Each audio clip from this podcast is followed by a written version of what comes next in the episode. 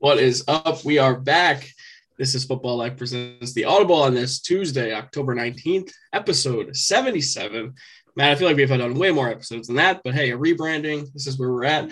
Um, the temperature is dropping here in upstate New York. Fall and football weather is in full force.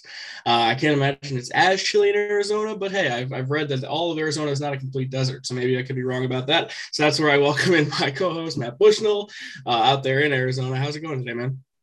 Randy, it is going well, my friend. It is a brisk 70 plus degrees today. You poor um, thing. Yeah, just trying to stay warm, you know, in this, these frigid temperatures that we're about to encounter. But the good news is, Randy, we are only two days away from the start of week seven. Crazy how fast time has gone by.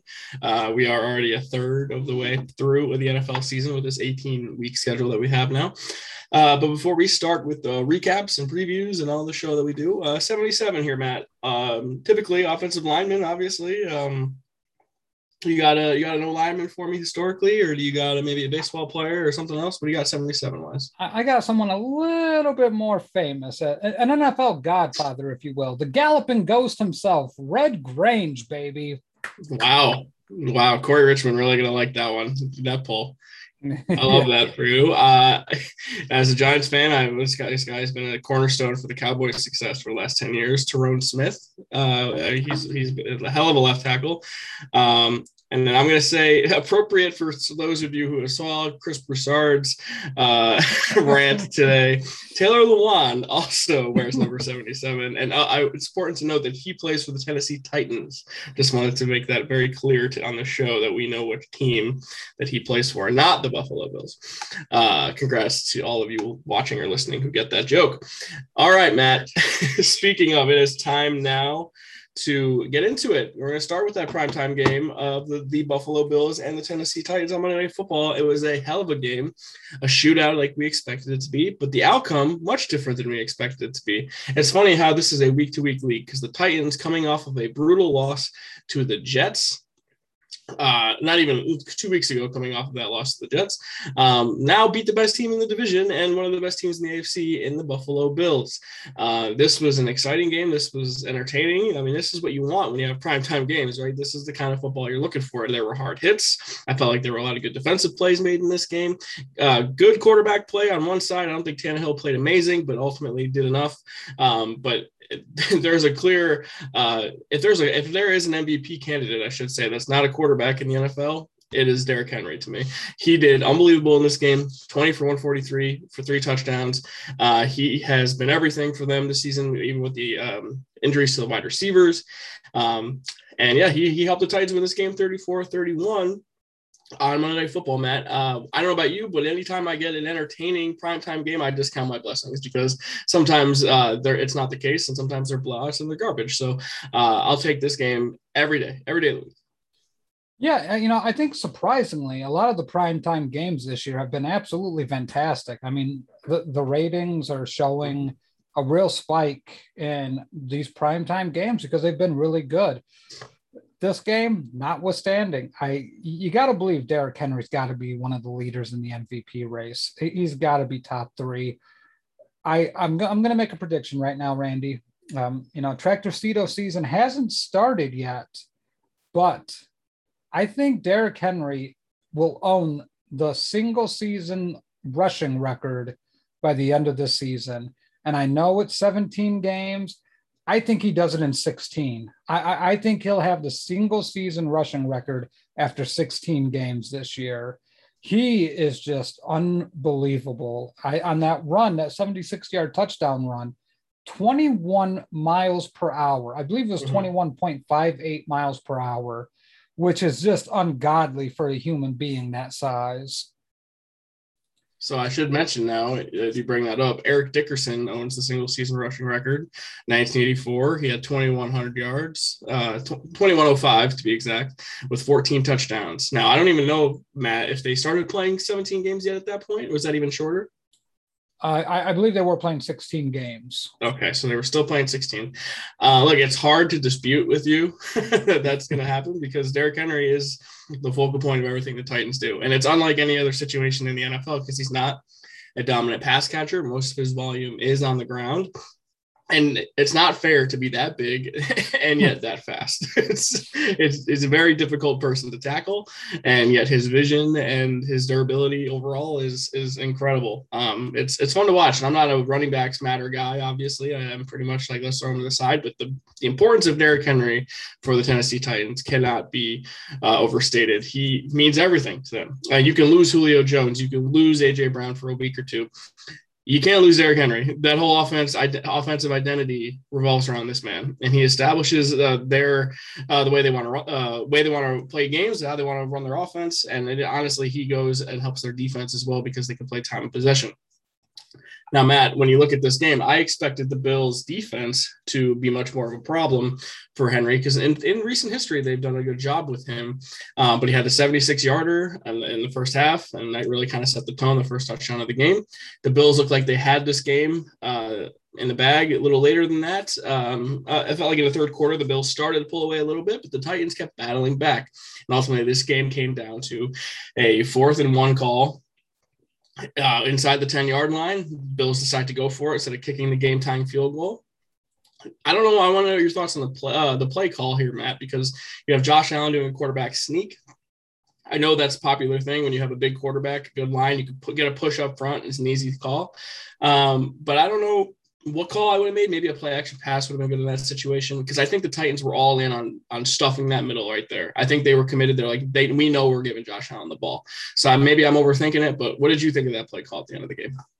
I, I didn't like it, Randy. To be honest with you, um, I, I, I get why they did it, but to me, you, you know the Ravens are five and one now, so you, mm-hmm. you, you're contending with them. You know that the um, Chargers are four and two you, the Chiefs are starting to show signs of life. So the, the things are changing. I think you have to trust your offense in overtime. I, I, and I get it. You know, it really felt like it would come down to a coin flip.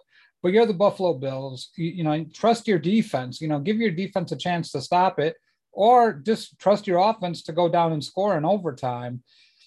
Like I said, I, I get the logic of the call. I just don't think I would have made that type of call in that playoff setting because now the Titans think they can play with you. The Titans think they're right in the mix of those AFC mm-hmm. teams. And, you know, it, it's a bunch of AFC teams right now that have a real shot at this. So you kind of have to go back to the drawing board and take a look at what you did. But I just think you had a chance to take this thing to overtime, establish yourself as the dominant team like, all right, we're going to stop you in overtime. You know, we'll, we'll get the win. We'll move to five and one. But instead, right now, as of Tuesday, we're looking at the Buffalo Bills at four and two because of a call that I think they should have kicked the field goal. Yeah, I mean the, the logic is I'm gonna put the game in the hands of my six foot six MVP caliber quarterback and not put it up to a coin flip ultimately is what you're saying here because in overtime you don't trust your defense. Um, they've gotten gassed by the titans offense all day long. And you're like you know what? We're going to try to go win this game right now. I understand that logic but you can also lose the game right then and there. You kick a field goal and then you go in overtime say you lose the coin flip your defense still has a chance to at the very least hold them to a field goal and then you have a chance to win the game with your offense. To me to not even trust your defense to do that yeah. says a lot to me. I mean, your defense has played really well to this point in the season too.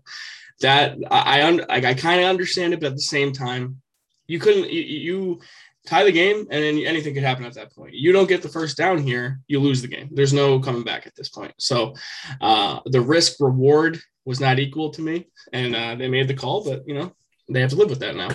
Josh Allen overall, 35 of 47, 353 yards, three touchdowns. Thought played fine in this game um, through one pick. Um, the, they don't run the ball totally well, and I think if they go as far as Stefon Diggs takes them, because he had nine for 89, he had some really nice plays in this game. Um, Dawson Knox played this game with a broken hand, I believe I saw. So yeah. he, he's a gamer. I like the culture the Bills are building here, and I know they had no second guessing of going for it at the end. Um, but if you're a Bills fan, you probably walk away from this saying, "Hey, now we're four and two, and we're not the top spot in the AFC, like you said, thanks to the Ravens." So you're probably going to be wondering all year long what could have been, uh, yeah. maybe if you made a different decision here at the end of the game. Yeah, I, I agree. It, it, changes the landscape of the AFC big time. A, a lot of people mm-hmm. thought the Bills were Super Bowl contenders, and by no means does this game take away from that narrative. Mm-hmm. I, I don't know if they're the clear cut fav- favorites because playing at home is one thing. Playing on the road in the playoffs is a totally different environment. And you take a look at a team like Baltimore. What does Baltimore primarily do? They run the football. We saw what Lamar Jackson can do with space and speed. Derrick Henry and that Titans offense can present a lot of problems. To me, this is a gut check time for that Bills defense, and they better mm-hmm. step it up. Yep. Uh, now both of these teams are four and two. The Titans. I mean, that's probably good enough to run away with the AFC South at this point. Um, but you know, this is who the Titans are. They could lose to anyone in any given week, as we saw them lose to the Jets. And then uh, if they they get hot and they play well enough, they could beat anybody. So uh, the Titans are interesting because they have the Chiefs coming up this week. So uh, that'll be an interesting matchup. And um, I, I mean, I'm surprised we are here with the Titans. I feel like I've seen them play so many bad games this year, and here they are at four and uh, also important to note, Taylor Lewan, the left tackle who I previously mentioned, got carted off in this game. Right. Uh, I, I, believe it was a concussion he's getting evaluated for. He said he's fine. Um, you never really know with the player self-diagnoses anything, but uh, they can't be without him for too long because he's a huge important piece uh, to that offensive line. So um, I'm interested to see how both of these teams go forward because uh, the Titans and Bills have history. And I don't know if you noticed this, Matt, but they, uh, the Titans had an epic troll job of the Bills in this game, the Music City Miracle play. They punted the ball, they handed it off, and the guy threw the ball across the field to imitate the play, but he threw the ball like seven yards forward. so he didn't do a good job of executing the play. But my uh, respect to Mike Vrabel went way up after that. Did you did you happen to catch that? I did. I did. I, I, got a good chuckle out of that. I don't think it was one of the smartest moves to do, but you know what? Football's a little, you got to throw some fun in there. But man, it was gutsy, but yeah, terrible execution. The Bills fans are like, oh, now they call the forward pass because if you're a Bills fan, you probably think, uh, yeah, what's his name threw it forward all those years ago. So, uh, Wycheck, I believe, was the one who threw it. Um, but nonetheless, replay was not as prominent back then as it was now, and uh, the Music City Miracle is his legendary play today because of it. All right, Matt Bushnell, time to move on to Sunday night football. And hey, I said I'll take entertaining games any day of the week for a primetime game. Um, the first quarter of this game, not entertaining. The rest of the game, not bad. Um, considering it, Geno Smith and Ben Roethlisberger in 2021 played this game against each other, um, this could have been very much worse. So uh, the Steelers win this game 23 to 20. They're now 500. But um, Big Ben just doesn't look right to me at all. He looks totally washed up. Uh, he looked like he was throwing the ball far and as hard as he could to prove a point that he still could do that, but it wasn't necessarily good. So I would advise to not do that. Uh, and then Geno is Geno, uh, 23 of 32, 209 yards and a touchdown. I actually don't think he played horrible in this game, but I still don't think he is a difference maker. He kind of is what he is overall, the Steelers defense made enough plays uh, to to get the win here. And TJ Watt ultimately uh, elevates the Steelers defense uh, to a point where they're going to be relevant. I'm not saying they're going to be a playoff team, but seven to ten wins for the Steelers feels right to me, and it's going to be primarily because of their defense. I. Yeah, I, the Steelers are kind of a wild card to me. I, I felt like this was the last easy part of that little stretch for them, that where they could rack up a couple of wins here, and then they did. I think when they start playing tougher teams like the Baltimores and the Cleveland Browns in their division, things are going to change a little bit with that narrative. As long as Cleveland gets healthy. Um, my, my issue for here is Seattle is this one, you can't play Geno Smith at quarterback anymore. I, I get it that you don't you necessarily don't want to bring in Cam Newton for whatever reason, but we're seeing the issues with Cam Newton right now, or with Geno Smith right now, it's just not sustainable. You're going to lose every game that you play if Geno Smith's going to be your quarterback. They just cannot move the ball offensively consistently. They have like a little spurt here or there, Randy, but after that, it's just kind of like, yeah, it wasn't good enough. I watched the large part of this game, and two, the, the other things I want to address DK Metcalf, I do not personally have an issue with him trying to go for the touchdown. That was what um, I was going to say. yeah, I, I, mean, you, you kind of had that feeling like, I don't know if we're going to win this game with Geno at our quarterback, so I got to try to do this. It was a dumb play, and Shannon Sharpe called it out. And to me, DK Metcalf's got to be above this Twitter beef stuff. Mm-hmm. You're a professional athlete. You're going to get called out. And going after Shannon Sharpe with the resume that Shannon Sharpe has shows how dense you are. Like you can't go after a two time, no, I'm sorry, a three time Super Bowl champion tight end, one of the five greatest tight ends to ever play the sport, could block, could catch. And oh, yeah, the guy's still built like a shit brick house. Mm-hmm. You know, that that is just not a guy that I'm looking to go after. Mm-hmm. So at the end of the day, DK Metcalf better grow up quickly. We're starting to see too much diva in him. You know, the hair color, you know, trying to play hero ball here and there. Like there's parts to his game where he has to improve. And I, I said I thought he was a top three wide receiver.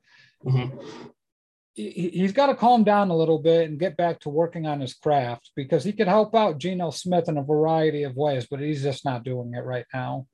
I kind of do blame him for doing making that stupid play. All he had to do was go out of bounds and you're in field goal range. Yeah. I mean, at that point, Swain, by the way, makes an unbelievable fumble recovery, but then you have no timeouts. The clock is running, and it costs you a chance to tie the game late. I'm not saying you win the game, but at least you got to give yourself a chance to win games. You're losing. You have to make smart football plays in that situation. It happens every game where a team is down, whether they need field goal or touchdown. You have to preserve as much time as you possibly can.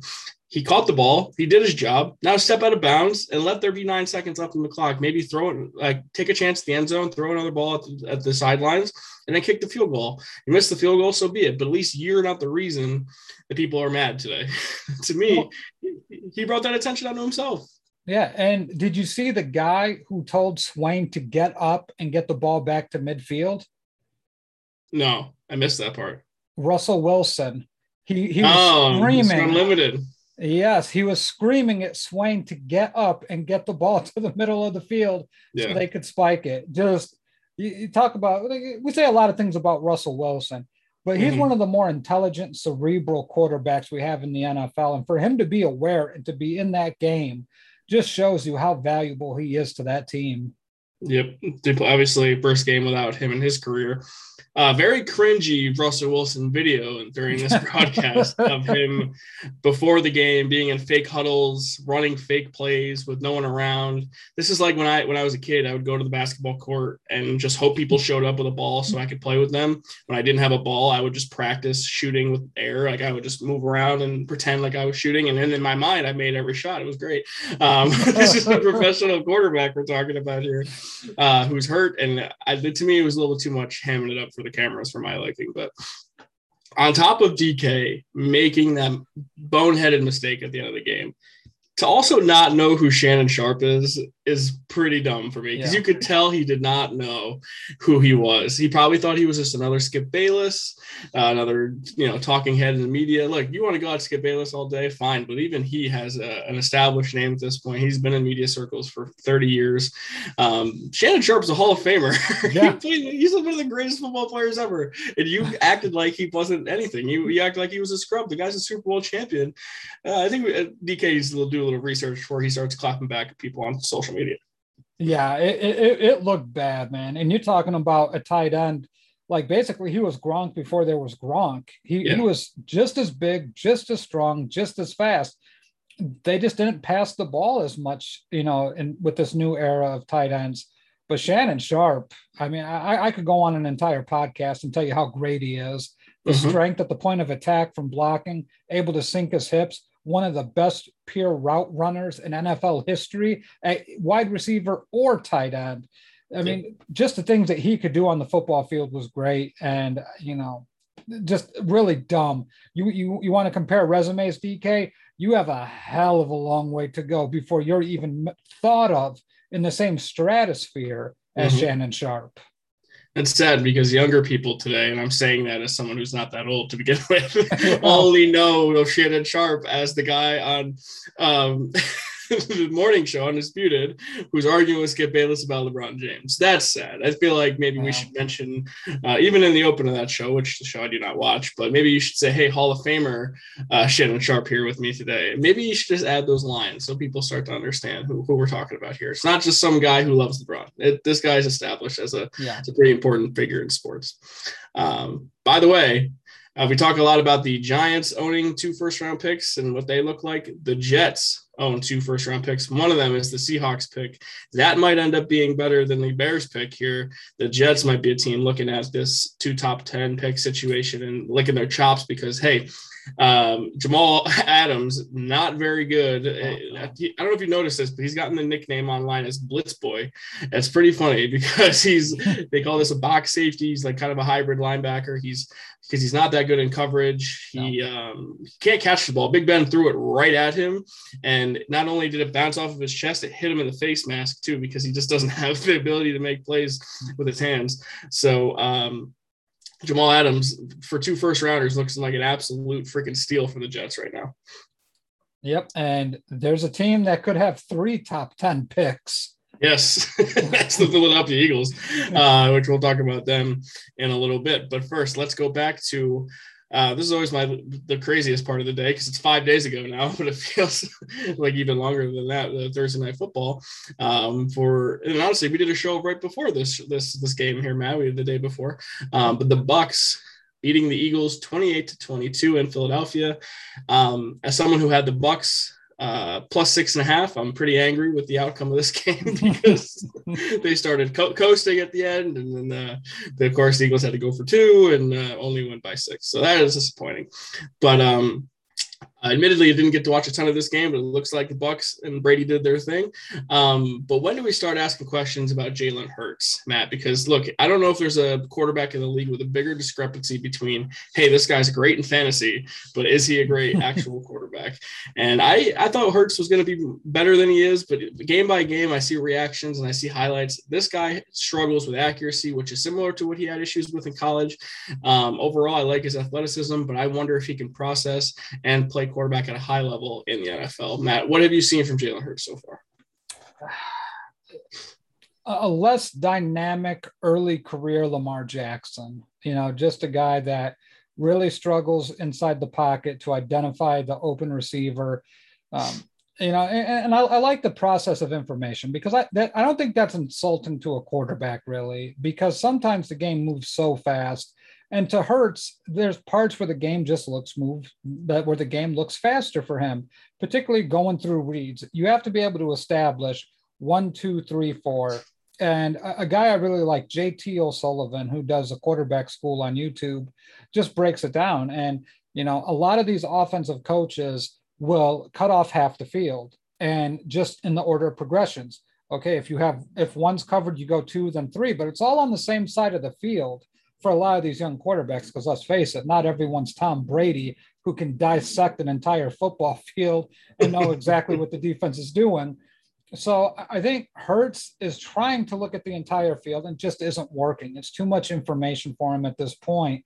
Mm-hmm. And it just comes with experience. For, for all these young quarterbacks, it's just you have to get the repetition of seeing defenses live, and defenses change and they mix things up. Uh, he's a young quarterback wildly athletic. I just think it's gonna there's gonna be growing pains here. I think there's still a tremendous amount of upside. When he's on, he's on. He can throw the football with great velocity and get it to where he needs to get it. When he's off, he underthrows it, he overthrows it. You know, he can't hit the broadside of a barn. And this game was a perfect illustration of it. But Jalen Hurts was able to get them kind of back into the game with his legs. Like I said, he is electrifying athletically. Just he, he can move, he can roll, and he's quick and he can get out of trouble in a hurry. And if you don't account for him, he's going to put you know touchdowns on the board as a Russian quarterback. Mm-hmm. So to me, this Eagles roster is terribly flawed. You know, Jalen Reagor, I, I think that's a lost cause. I, I don't even think that's salvageable at this point. DeVonta Smith, I, I feel like he's too small for Jalen Hurts to be a number one. It almost feels like Jalen Hurts needs more of a big bodied, kind of like a CeeDee Lamb, DK Metcalf as a number one receiver. So mm-hmm. yeah. if he does throw it up, he can, you know, it can kind of erase a mistake a little bit. The DeVonta Smith is fast, but man, I, I there's growing pains here. I, I, th- I think Jalen Hurts is a ways away, but I'm not ready to write him off. Dallas Goedert also missed this game, one of his favorite targets. Um, I also think their offense isn't exactly quarterback friendly as it could be. Sirianni runs this weird bubble screen, jet sweep, and if it's neither of those plays, it's a deep ball. And and if you watch the Eagles, like Jalen Hurts throws five to ten, just absolute monster hail marys every chance uh, uh, uh, at some point in the game. Yeah, and he's got the arm to do it, and it's you know it's exciting when it happens because if it connects, it's like oh wow, like that was a great play. Um, but I agree with you; they need a possession, a big possession receiver. You know, if, if they could have gotten Alshon Jeffery back and and maybe uh, got him from 2018 again, that would be the kind of guy they're looking for here. Um, but they can help Jalen Hurts a ton if they run more of a Lamar Jackson type offense. They need to run more RPOs, more designed quarterback runs. That'll open things up more for Miles Sanders and uh, Kenneth Gainwell. Um, that's what I'm looking for here for the Eagles. Because look, I have Jalen Hurts in two fantasy leagues. I love the guy. but then you look at his box scores, and he's 12 of 26 for 115 yards, a touchdown, and a pick. Then he's rushing. He's 10 for 44 with two touchdowns. So the actual quarterback play and the fantasy quarterback play is totally different here. Um, but I, I, need more from Sirianni to help his young quarterback. I, I think you got to build off of his strengths. I think John Harbaugh really set the tone here with these running quarterbacks and catered an offense completely around Lamar Jackson and really established like the blueprint of what you need to do if you have a guy like this. Um, not everyone can be, like you said, the guy on the other side of the ball, Tom Brady, who obviously runs an offense that he's run his entire career, but he's damn good at that. Uh, he was 34 42 in this game for 297 yards, two touchdowns. And maybe the one of the questions about the Bucks that we all had was what, what's what's the deal with the backfield? Um, but I think it's established now that uh, Lenny Fournette uh, is kind of taking the reins as the guy here because he was 22 for 81 for two touchdowns. He also had six catches for 46 yards if he's going to be a consistent option out of the backfield here to pair him alongside of Antonio Brown, who looks as good as ever. He had nine for 93 and a touchdown. Um, OJ Howard going in for Gronk looked good, six for 50 and a touchdown. Uh, Chris Godwin and Mike Evans are just distractions in games like this. Like the luxuries that the Bucks have are unlike any other team. They have weapons galore. It's pretty crazy um, to see how talented the Bucks are. And their defense also not too shabby either. Banged up in the secondary, but overall pretty good as a unit as well. Bucks five and one now, Matt. I don't think we're that shocked at the Bucks side of things here. Um, any takeaways you got from the Thursday night football game? Just uh, the offensive line plays so physical. Um, they really lean on the defensive line, and they get a tremendous push. I, I, think they struggle with fitting run gaps. Uh, and what I mean by that is like a guy like Leonard Fournette needs a hole. He needs to see it, then he can hit it. He's not a cutback. He's not a zone read type of running back. It's see hole, hit hole. And to me, why the Bucks can push guys off the line, they don't open the holes. They just drive guys back. And they're susceptible to speed moves and clubs and rips and swims, stuff like that, where you know they can beat the offensive linemen with finesse more than power.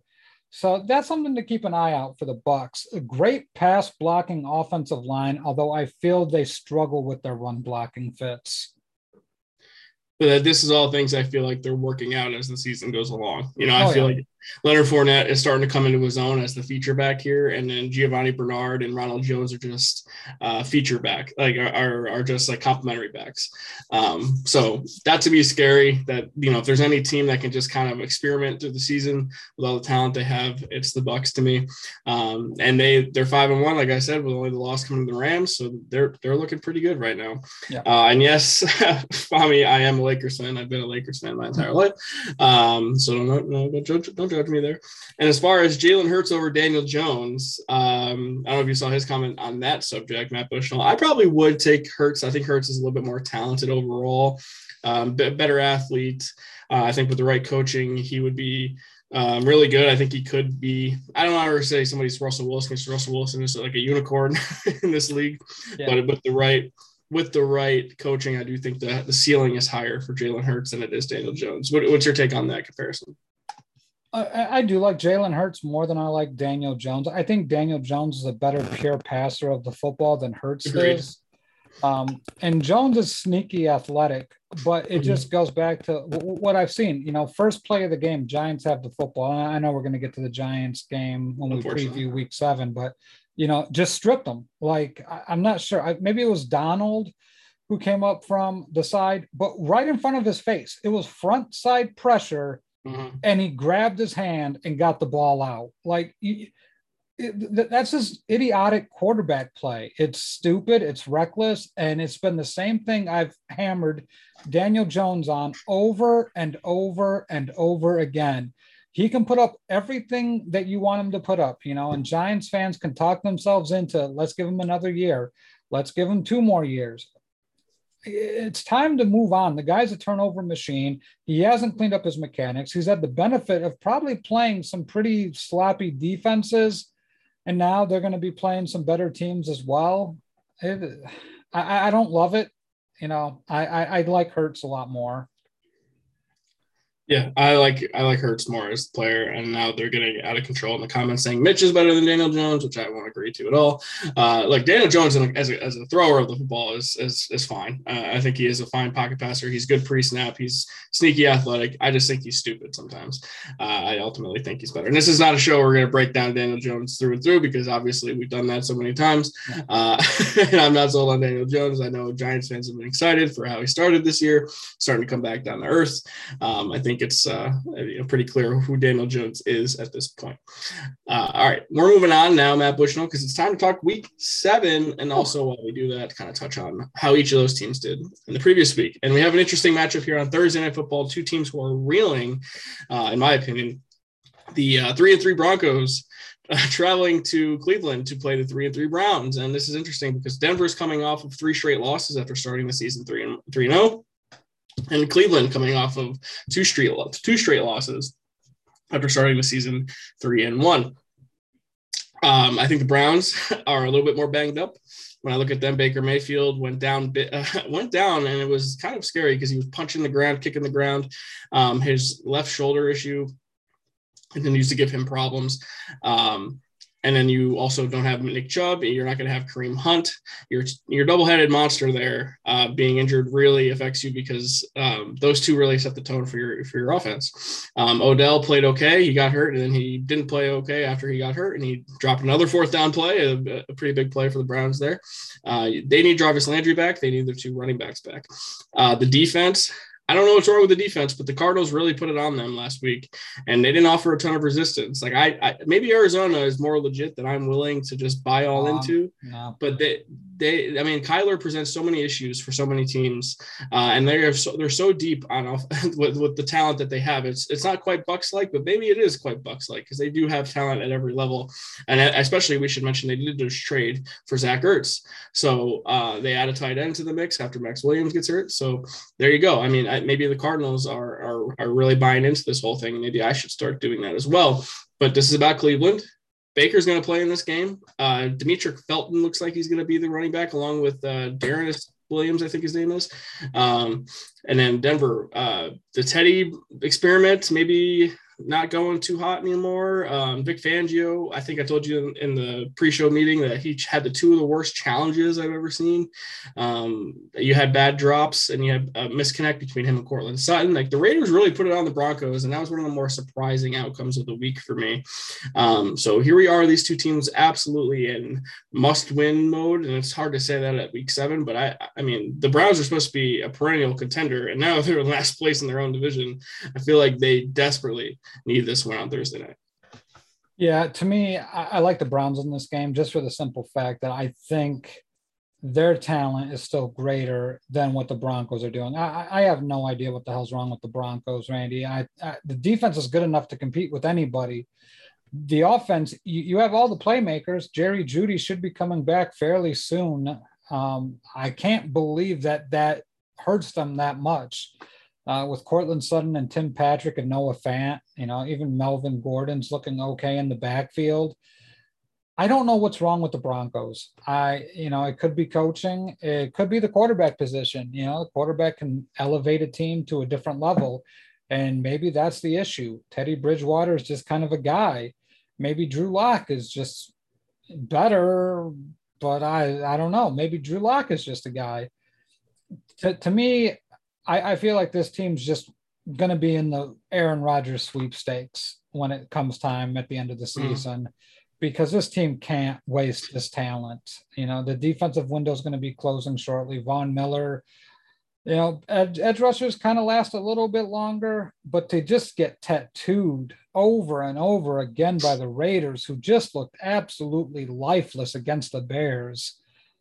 I, I don't have words for it. it. It truly is something else. Like the stuff that you see from week to week in this league is truly astounding.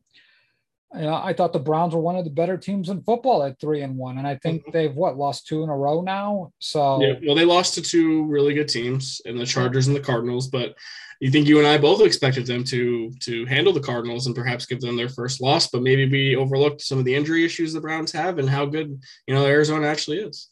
Yeah, and I mean Arizona was out that was without their starting center, without their head coach, without mm-hmm. without. May not be a bad thing.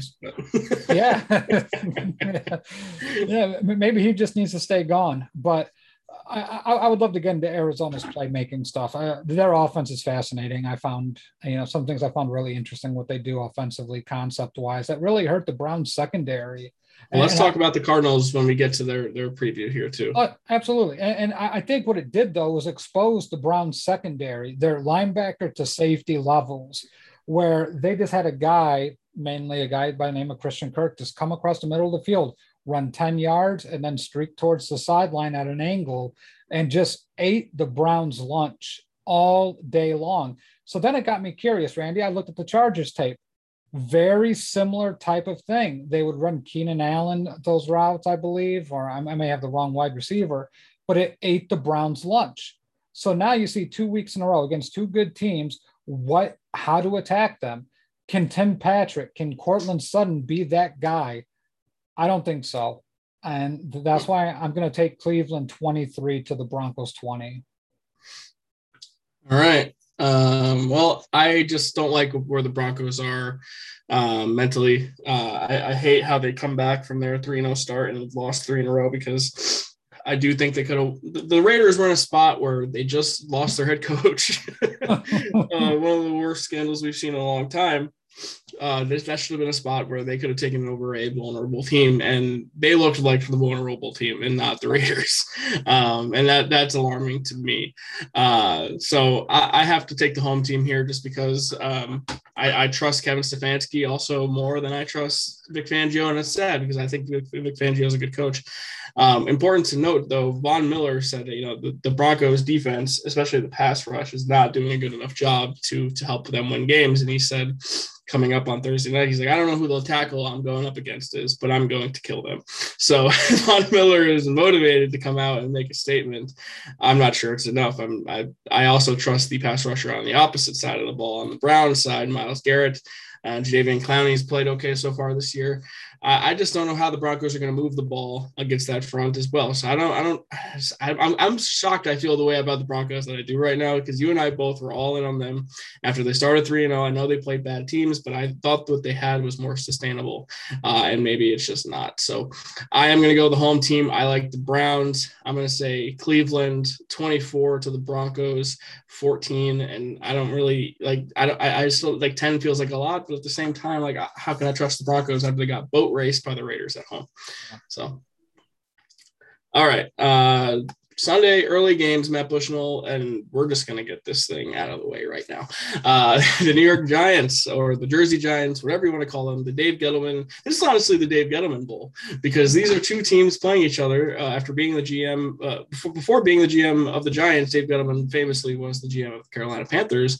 Um, and believe this the last first round pick he made for the Panthers and the first first round pick he made for the Giants are Saquon Barkley and Christian McCaffrey, two running backs who are not not playing in this game.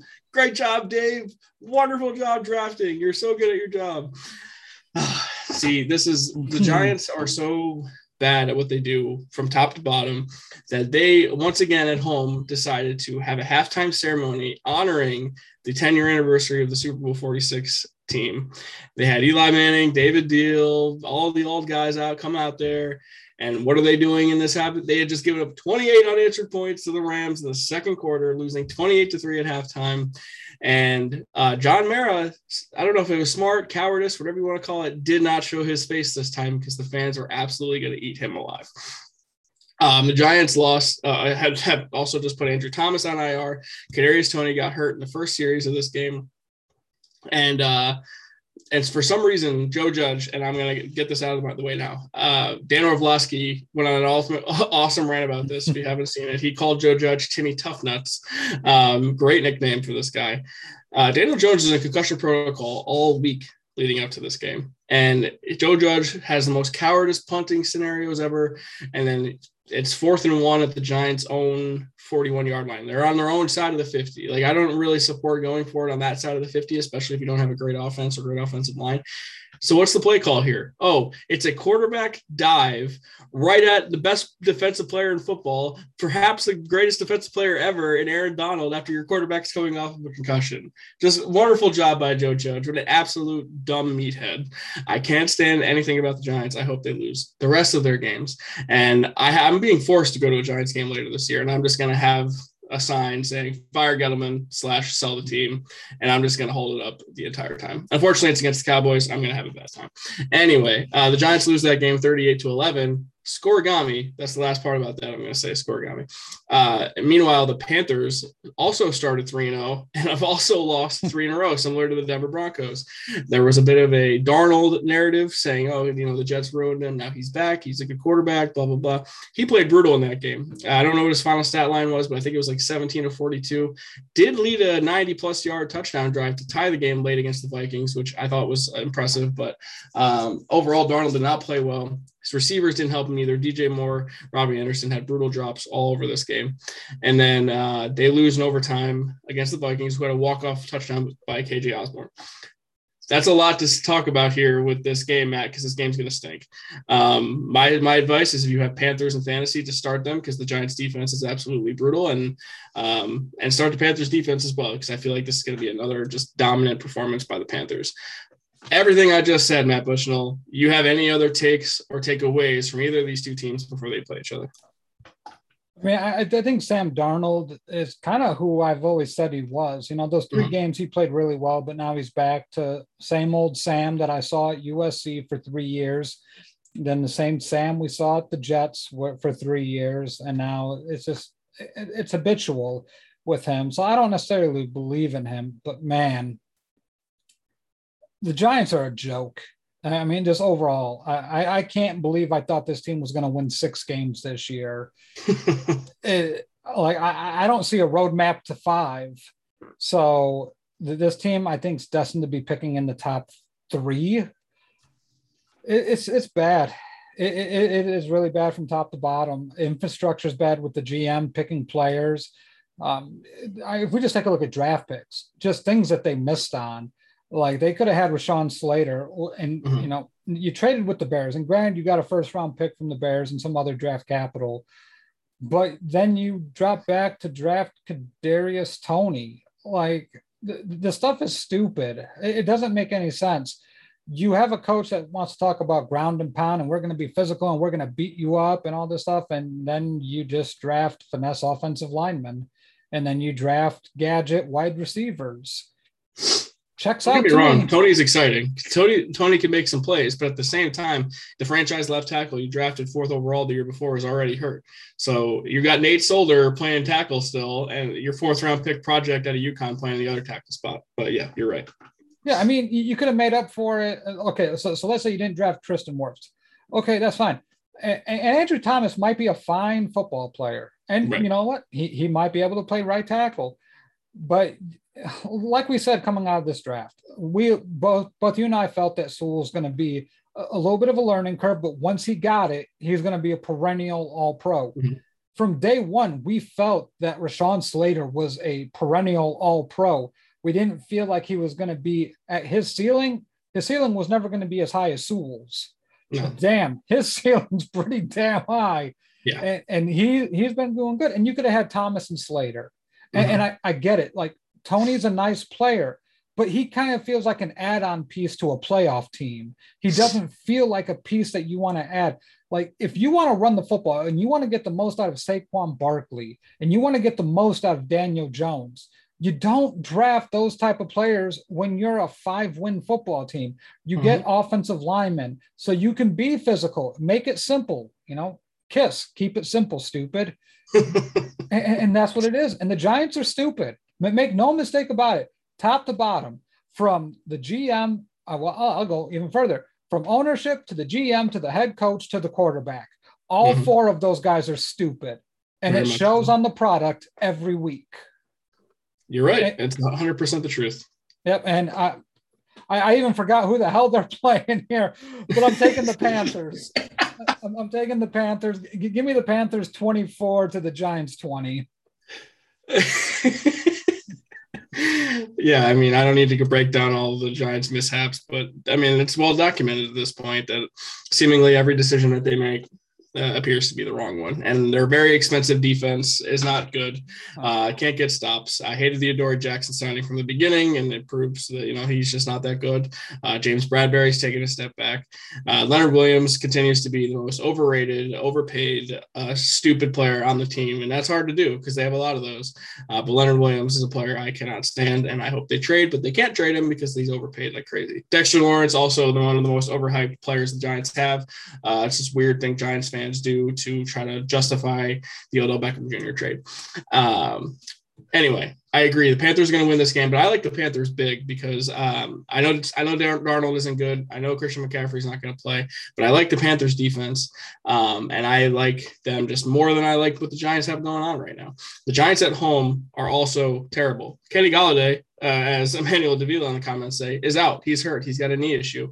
I don't think he's expected to play this week as well. So the Giants receivers are Evan Engram and Sterling Shepard, and maybe Darius Slayton comes back. Yeah. It's just it's not a good situation right now. I like the Panthers 30 to the Giants 10. Wow. All right, moving on now to uh, the Washington football team traveling to the frozen tundra to play the Green Bay Packers. Um, maybe I don't know if you want to talk about the Packers, what they did last week. I, I don't know, it might be a sensitive topic for you. Um, but uh, Aaron Rodgers with an all-time moment to me, anyway. And I, I, I, just I wonder what that must feel like in the moment to uh, see someone of the opposing fan base just giving you the double birds after you just scored the game clinching touchdown, and just look at her and say, I'm like 20 and three against you all time. I own you. I've owned you my owned you my entire life. Um, I I know that you're. I'm sorry, man. You know you're a Bears fan, but that was pretty awesome. Uh, and then Washington, kind of, uh, you know, they honored Sean Taylor in pretty disrespectful way and try to distract people from what's actually going on with them as an organization. Um, they got boat raced by the Chiefs. Um, and Mahomes made some brutal picks in that game, but overall, it wasn't that competitive. I don't think the, the Chiefs really um, blew blew away in the second half. I, shouldn't say it wasn't competitive. The first half was competitive, but the second half, the Chiefs kind of handled their business and, and took over and won big. Um, so this matchup is feels heavy leaning towards the Packers now. They've won five straight. They're now five and one against Washington, who was two and four. Um, and and really seem like can't get out of their own way. And the Taylor Heinicke experiment seems to be um, fading quickly. So um, I assume, just you know, as you as a Bears fan, you can you want to touch on the Packers um, a little bit here. You watched that game probably more than I did. You probably like them big here. I, I do. I, I actually do really like the Packers big here. I, I think you, you watch Davante Adams, and it is like watching a grown ass man play against little boys. And it, yeah. I mean, the, the Bears defense wasn't bad. I mean, let's put this in perspective. They held Aaron Rodgers under 200 yards passing. Mm-hmm. Uh, granted, he had two touchdowns and he had that touchdown run. And I mean, I, I applaud the hell out of Aaron Rodgers. I mean, for, for you to be able to think that in that heat of the moment and to say that and for it to be factually correct. Yeah. I, I mean, one, if I'm a Bears player, I'm embarrassed. And yeah. I and I'll touch on the Bears when we get to the Bears and Bucs game, which is probably going to get ugly for the Bears as well. But to, to me, the Packers have a little bit of warts in their run game. I, I, I don't I don't get the balance with AJ Dillon and Aaron Jones. To me, that feels a little off. Um, I, I think Aaron Jones to get more of the carries. I go back to their pass offense though. And it really is. It feels like it's Davante Adams and nobody else. Like yeah. you keep on waiting for a guy like Lazard or Emekia St. Brown to really come up. And Bobby Tonyan, who has been MIA pretty much all season after week yeah. one. Where Crazy. the hell has this guy been? Absolutely. And I, I, just wonder where this Packers offense is, is coming from because it hasn't been – clicking it on all cylinders, which would be scary for some opponents because you saw last, not against the Bears, but the previous week where Davante Adams put up over 200 yards of receiving yards. I Washington to me is in this weird place where they have Terry McLaurin, they have Antonio Gibson. Um, I, I, man, if Logan Thomas is that important for your offense to score points, you're in some deep doo doo here. Defensively, yeah. it's just garbage. It, it is a lot of bad going on in that secondary. They can't cover guys man to man. They can't, they're not disciplined enough to stay in their own zones. So you get a lot of blown coverages. Give me the Packers 34 to the Washington football team's 14. I am so glad I didn't go to the casino and make bets on the Washington football team like I wanted to because I really thought they were going to be dominant defensively. I thought they were going to run away with the NFC East, and I thought they were going to be a team that everyone hated to play. Boy, I could not have been more wrong yeah, right. The the front line does not generate pressure at the rate they should. Chase Young gets double teamed, and no one else can get to the passer after that. Uh, the linebacking core and the secondary is just abominable. They they cannot stop anything. And the Taylor Heinicke thing, um, I as much as I think the guy's cool, like the story is cool, and that he's getting an opportunity, he's clearly not the guy going forward. And and Ryan Fitzpatrick is not making this any different. I don't, I don't think if he's the quarterback, they're any different than two and four. Um, but the defense has taken a massive step back, and that's just it's sad. It's, it's, it's surprising and sad to me because I really thought they were going to be one of the better units in the league. So yes, I do like the Packers in this spot. Um, the Packers need a number two receiver. Um, they clearly don't have that. It's they don't trust uh, Marquez Valdes-Scantling or Allen Lazard. Like you said, Tonyan hasn't been able to do uh, anything like he did last year. And it was all touchdown related, but at least having that threat was valuable. So they really do need a number two receiver. And I don't know who was out there to get if, if they're even interested in that sort of thing. But uh, if, if Davante Adams goes back, expect Aaron Jones and AJ Dillon to get a bulk of the of the, the carries here. So uh, the, I love the Packers in the spot. I'm going to say 31 14 Green Bay over Washington football team. Okay, moving on now to another early slate game, and this is a game I mentioned earlier. Uh, it's the Kansas City Chiefs traveling to Tennessee to play the Titans. We just saw the Titans last night. We already talked about the Titans. Now we could talk about the Chiefs a little bit. Um, Patrick Mahomes had two picks. One of them was a brutal interception where he should have just taken a sack. Uh, I understand you have a great arm. I understand you've made amazing plays your entire career. Sometimes it's valuable to take a sack and kick a field goal. He just floated it up there and it just hung in the air and landed in a secondary member's arms. The other interception is off of Tyreek Hill's hands, and I feel like he's had four of these this year where Tyreek goes to catch the ball, bounces off his hands, and ends up in a defender's arms. Tyreek Hill um, is incredibly fast. He's a playmaker, but he's a body catcher. What I mean by that is he catches the ball with his body and traps it with his hands. He's not great with his own hands. I mean, that's not ideal when you're a professional wide receiver. Um, you're taught at the modified level, even when you're a receiver, to catch the ball with your hands. Um, because if the ball's coming in at certain velocities, you, you, can control the softness of your hands. If you have great hands, you can adjust based on how the ball is thrown. When you're a body catcher, if the ball's coming in there, it's hard to time the when the ball hits your chest. Um, so Tyreek Hill, definition of a body catcher, and is responsible for some of Patrick Mahomes' interceptions this year. There's no doubt about it. Uh, Travis Kelce gets hurt in this game after running into one of his own teammates. He ends up finishing the game. He seems like he'll be okay. The Chiefs uh, let them linger a little bit longer than I expected them to, but ultimately took care of business and won big. Now, the Titans are a bad matchup for me because of a comment made earlier in this live stream is that Derrick Henry might break the record because of how defenses are run now. It's a lot of dime. It's a lot of uh, cover two to, to cover, um, you know, to stop people from throwing the ball over the place. So that opens up running lanes, especially when you're a team that runs the ball first.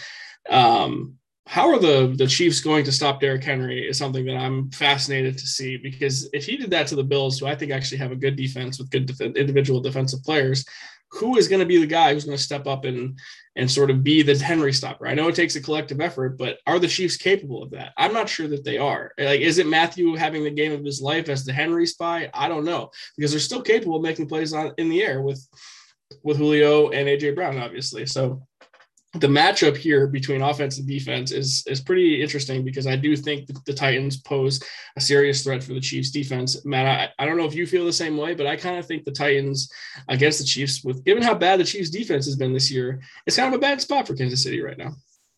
Yeah, I'm I'm interested to hear the injury status on Julio. He hurt his hamstring again last mm-hmm. night, so I don't want to say that's a huge difference maker for the Titans because, like you said, that offense runs through Derrick Henry, and to, to me, with the soft offensive or with the soft defensive line, linebackers that really don't come up and fit the run gaps as they should. It's a bad matchup. It really is. And AJ Brown is still out there, and you know Tennessee just kind of puts things together. Like they get their tight ends involved, they get you know the wide receivers involved, but really th- this could end up with Derrick Henry 25 to 35 carries and 240 yards rushing. Uh, th- that would not shock me in this game. Nope. And and that's why I'm going Tennessee. I, I think if wow. if, if you have Derrick Henry this week, play him, play him, play him. you're going to play him anyway. But I, I, would expect 200 yards rushing and four rushing touchdowns. That that's I, he's going to be the leading scorer in fantasy this week, just because I think when you are able to punch a team in the mouth and as cowardly and as soft as the Kansas City Chiefs are right now defensively, you're going to be able to dictate this game. And with Patrick Patrick Mahomes and all that drama that he's got going on with his stupid family right now, hmm. you know, I, I, his head is not in a good place. You know, when, when you have to answer questions about your idiotic brother dancing on the logo of the late, great Sean Taylor instead of focusing on football, this whole Kansas City team's disjointed. Uh, you know, I, I, wonder when they're going to wake up. I wonder when they're going to play football. But we talked about it so many episodes, right, Randy, about the physicality of football, having to be physical at the point of attack, and the Chiefs cannot do it week after week after week. They played a terrible football team in the Washington football team, and now you get to play a, a team that's just going to man up and punch you square in the face. And what are you going to do about it? Nothing. So give me the Titans 38 to the Chiefs 27. Wow. Wow. Wow. That's amazing.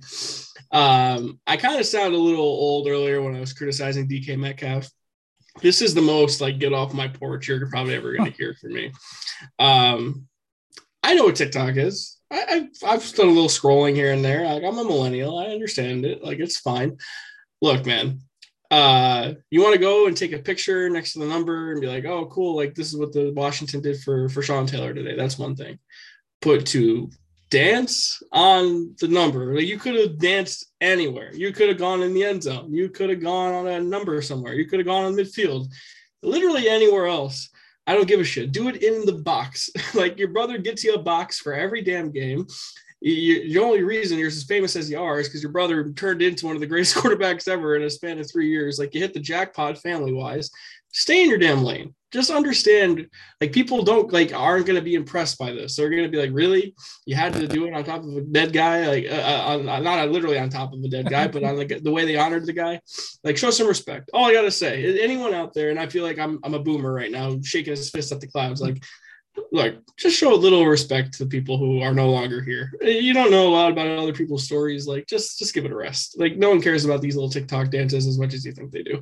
Just just give it a rest. And uh, as far as predictions go, I'm gonna go Chiefs because the Titans I don't trust, and I know I don't. The Chiefs have been in a, an up and down team so far this year, but I just trust them more. And I think every time I make predictions on the show, it comes down to who I trust more than others. Um, I do think the Titans are going to give them issues. And I do think, but I do think the Titans are also coming off of a high. And I think that's part of it. It's like they're like, oh, we got a huge win against the Bills. We're good to go. And like, all right, well, now they're different animals coming in here. And I do think Darrel Williams, by the way, something we haven't talked about, is a better fit for the Chiefs offense than Clyde Edwards-Helaire. I think he runs harder. He's a better running back. He's better in the goal line situations. And they don't have to worry about getting CEH touches, making his confidence better. If this guy is a professional, just comes in there, puts his head down, and runs the ball. So I like that aspect for the Chiefs as well. I like the Chiefs 29 to 27 over the Titans. It's going to be a great game. All right moving on now to uh, you know, we got three more early games we got to talk about, but it's the Atlanta Falcons coming off of a bye week to play the Dolphins, which I thought every um, team play, played in London had a bye week after, but I guess the Dolphins don't. they don't deserve it. Yeah, I, I, feel like they probably should have a bye week just because they shouldn't want to play football after that embarrassment. um, but yeah, if you woke up early on Sunday to watch the Battle of Florida in London, you saw the Jacksonville Jaguars get their first win of the season over the Miami Dolphins uh, in Tua's return. And I don't think Tua played horrible. I just think Tua is Tua. So anytime he doesn't play horrible, you're like, all right, that was that was fine.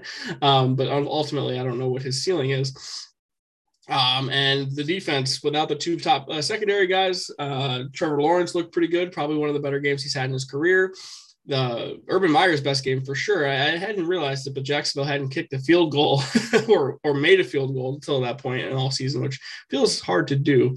Uh, but nonetheless, a brutal, brutal loss for the Dolphins. This feels like a season that is going completely off of the rails for them. Uh, they are, you know, just absolutely salt in the wound with the Herbert Tua pick situation. And also, they traded up to draft Jaylen Waddle um, when you had several other players there available to you that could have been better options and you didn't have to trade to do it. So, um, the Falcons coming off of a win in London over the Jets, the Dolphins coming off of a loss in London to the Jags. Um, I kind of like the Falcons in this spot because the Dolphins just feel like a mess to me right now. Yeah, uh, Derek Wright coming in with some knowledge. My buddy Derek Wright. Yeah, the Dolphins asked not to have their bye after the London game. No idea the thought process on it, but that is a fact. Well, thank you, Chuck Chuck. I went to high school with Derek uh, and played basketball with him, one of my good buddies. Uh, thanks for that. Nice. So there yeah. you have it. Wow, that is um that's interesting. Okay so so so who are the Dolphins playing against? Just so I can catch up here. the Atlanta Falcons and Matt Ryan. who? Who is, is, that a professional football team? Because I don't believe you. The well, they won two games. Actually, the Falcons have two wins on the season, both of them against teams that play at MetLife Stadium full time. Yeah. Undefeated so. against New York. Um, uh, New Jersey, actually. New Jersey, that's true. Undefeated against New Jersey. Oh boy, uh, can I pick the Georgia Bulldogs here? That's a pretty good football team. I think uh, they could probably beat either of these two, Right. Oh boy, this one I, God, I mean, you got Matt Ryan who looks like he's a dinosaur. Kyle Pitts is starting to finally come into his own. You feel a little bit. They still have no idea what the hell they're doing with Calvin Ridley. I mean, th- he said that, he'll be back after taking a week off for personal issues yeah. Is he going to be back? Is, is it going to be a new Calvin Ridley who actually puts up fantasy points? Um, because, I don't know. Because I've had him this year and it is not pretty. No one even wants him in a trade. Um, so, yeah, I'm sure you would, but you're not in my league. Mm-hmm. Um, so, I, you know what? My thought process on this the Dolphins can't score. They, they, they just offensively, they are anemic no matter who's playing at quarterback the fact that you couldn't put points on this Jaguars defense and then you're going to go against the Falcons defense, who may not be much better, but may not be much worse. I, you know, I, the Falcons to me have a lot of untapped offensive potential. I feel like Tua is a bust. I, I think I think a lot of teams are going to look back on this quarterback draft and they're going to see Mac Jones and Justin Fields, you know, make those incremental progress. And let's face it, no one was going to have a chance to get Trevor Lawrence. That was just dead in the water.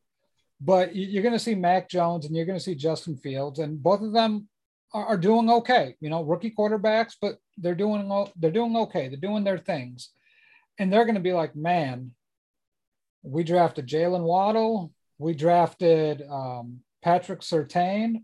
No offense to either of those guys, but you know, there's a reason why Teddy Bridgewater and that Denver offense looks anemic, and there's a reason why this Dolphins offense just looks anemic and awful. So to me, at the end of the day, I like the Falcons here. I just think offensively they have more untapped potential. I don't believe in the Dolphins whatsoever. So go ahead and give me the Dolph or give me the Falcons 24 to the Dolphins 10. Uh, Brian Flores, by the way, was touted as like a great coach, and I do, did think he was actually a really good coach. But maybe it just should be a rule of thumb that if you're a Belichick disciple, huh. regardless of any optimism you may have at the beginning, um, this is ultimately your fate. And I, I, like Flores as a guy, and he put it all the blame on himself, which you know I think any self-respecting person would probably do in that situation. He said he didn't coach well enough, he didn't get his guys prepared well enough. Like, all right, you know, at the end of the day, he's accountable. I, I appreciate that, but uh, ultimately, you have to get more out of your guys than what you're getting, and uh, he's not doing that right now. And I'm I, I, I like the offensive talent for the Dolphins. I, I, I like DeVante Parker. I like Jaylen Waddle, and he had two touchdowns in London on, on Sunday. Uh, the running back situation is kind of a mess, but I like Mike Gesicki. Um, and I don't know what it is about Tua because even when he looks good, it looks weird. Maybe it's because he's a lefty. Maybe that ultimately that's what it is. But he looks like a one read guy who isn't as athletic as we might have thought, whose arm also isn't as good as we thought. And that all that kind of alarm is alarming to me. Feels like a team that needs Will Fuller to come back. That would probably be ideal for them as well. But they don't have any of that right now. And uh and that that, that kind of sucks for them. So maybe change the candy ass uniforms and maybe we'll uh, we'll like you a little bit more. So I like the Falcons in this spot. Um, the Falcons, I don't think are a very good team, but the Dolphins are worse to me. Uh, I like the Falcons ugly. I think they'll win 21 to the Dolphins 16. All right, Matt. Uh, that I feel like when we talk about these bad games, we got to talk about them quicker than we are. But we just when, you, when you're football junkies, you can't help yourself. No. Uh, you, you, just love to talk about it. Uh, the Jets now uh, coming off of uh, that London loss to the Falcons. Uh, their bye week now travel to New England to play the Patriots in Foxborough. Who the Patriots played one of the most entertaining games of the week at home against the Cowboys. They uh, they really gave the Dallas everything they had before losing in overtime. Uh, I, am surprised. That was actually one of the more surprising outcomes for me. And I still can't believe the Cowboys somehow covered that game, but they did. So that's all that matters. You get the win and the cover. Um, but the Patriots were winning that game for a while. They played well defensively for a while. I thought the Cowboys shot themselves in the foot with some of their decision making for a lot of that, but you know the Patriots still benefited there. Mac Jones, after throwing a brutal pick six to Trevon Diggs, uh, came back on the very next play and threw a 70 yard touchdown to Kendrick Bourne so I like the short memory there with Mac Jones. Uh, that that to me is one of the most important aspects of playing quarterback. Playing sports at any level, at any position, whether you drop a pass that was a receiver, you miss a block as a lineman, forgetting that and moving on to the next play is so important, and that's a mental thing. So I like that aspect of Mac Jones, and they get a gift with the Jets here. I'm sorry, Jacob, but they dominated the Jets earlier in the season at MetLife Stadium, and now the Jets get to come to New England where let's face it, the Patriots are a better team than they are on the road. I still don't think the Patriots are a great team. Uh, obviously, I think they have issues. And I don't think they're going to make the playoffs. But the Jets, to me, are in a worse spot in a rebuilding spot. And Zach Wilson going to Foxborough uh, here, uh, I don't love it. And honestly, this is weird. Usually, you don't get two of your division teams playing twice before Week Seven, but here we are. Uh, Jets at Patriots. Matt, what do you think? I, you know, I, I, think what we saw from Mac Jones was a big jump. Um, I, I don't want to make light of the situation when he threw the Trevon Diggs, and you know Trevon Diggs has been absolutely unreal, unreal. this entire year. Yeah.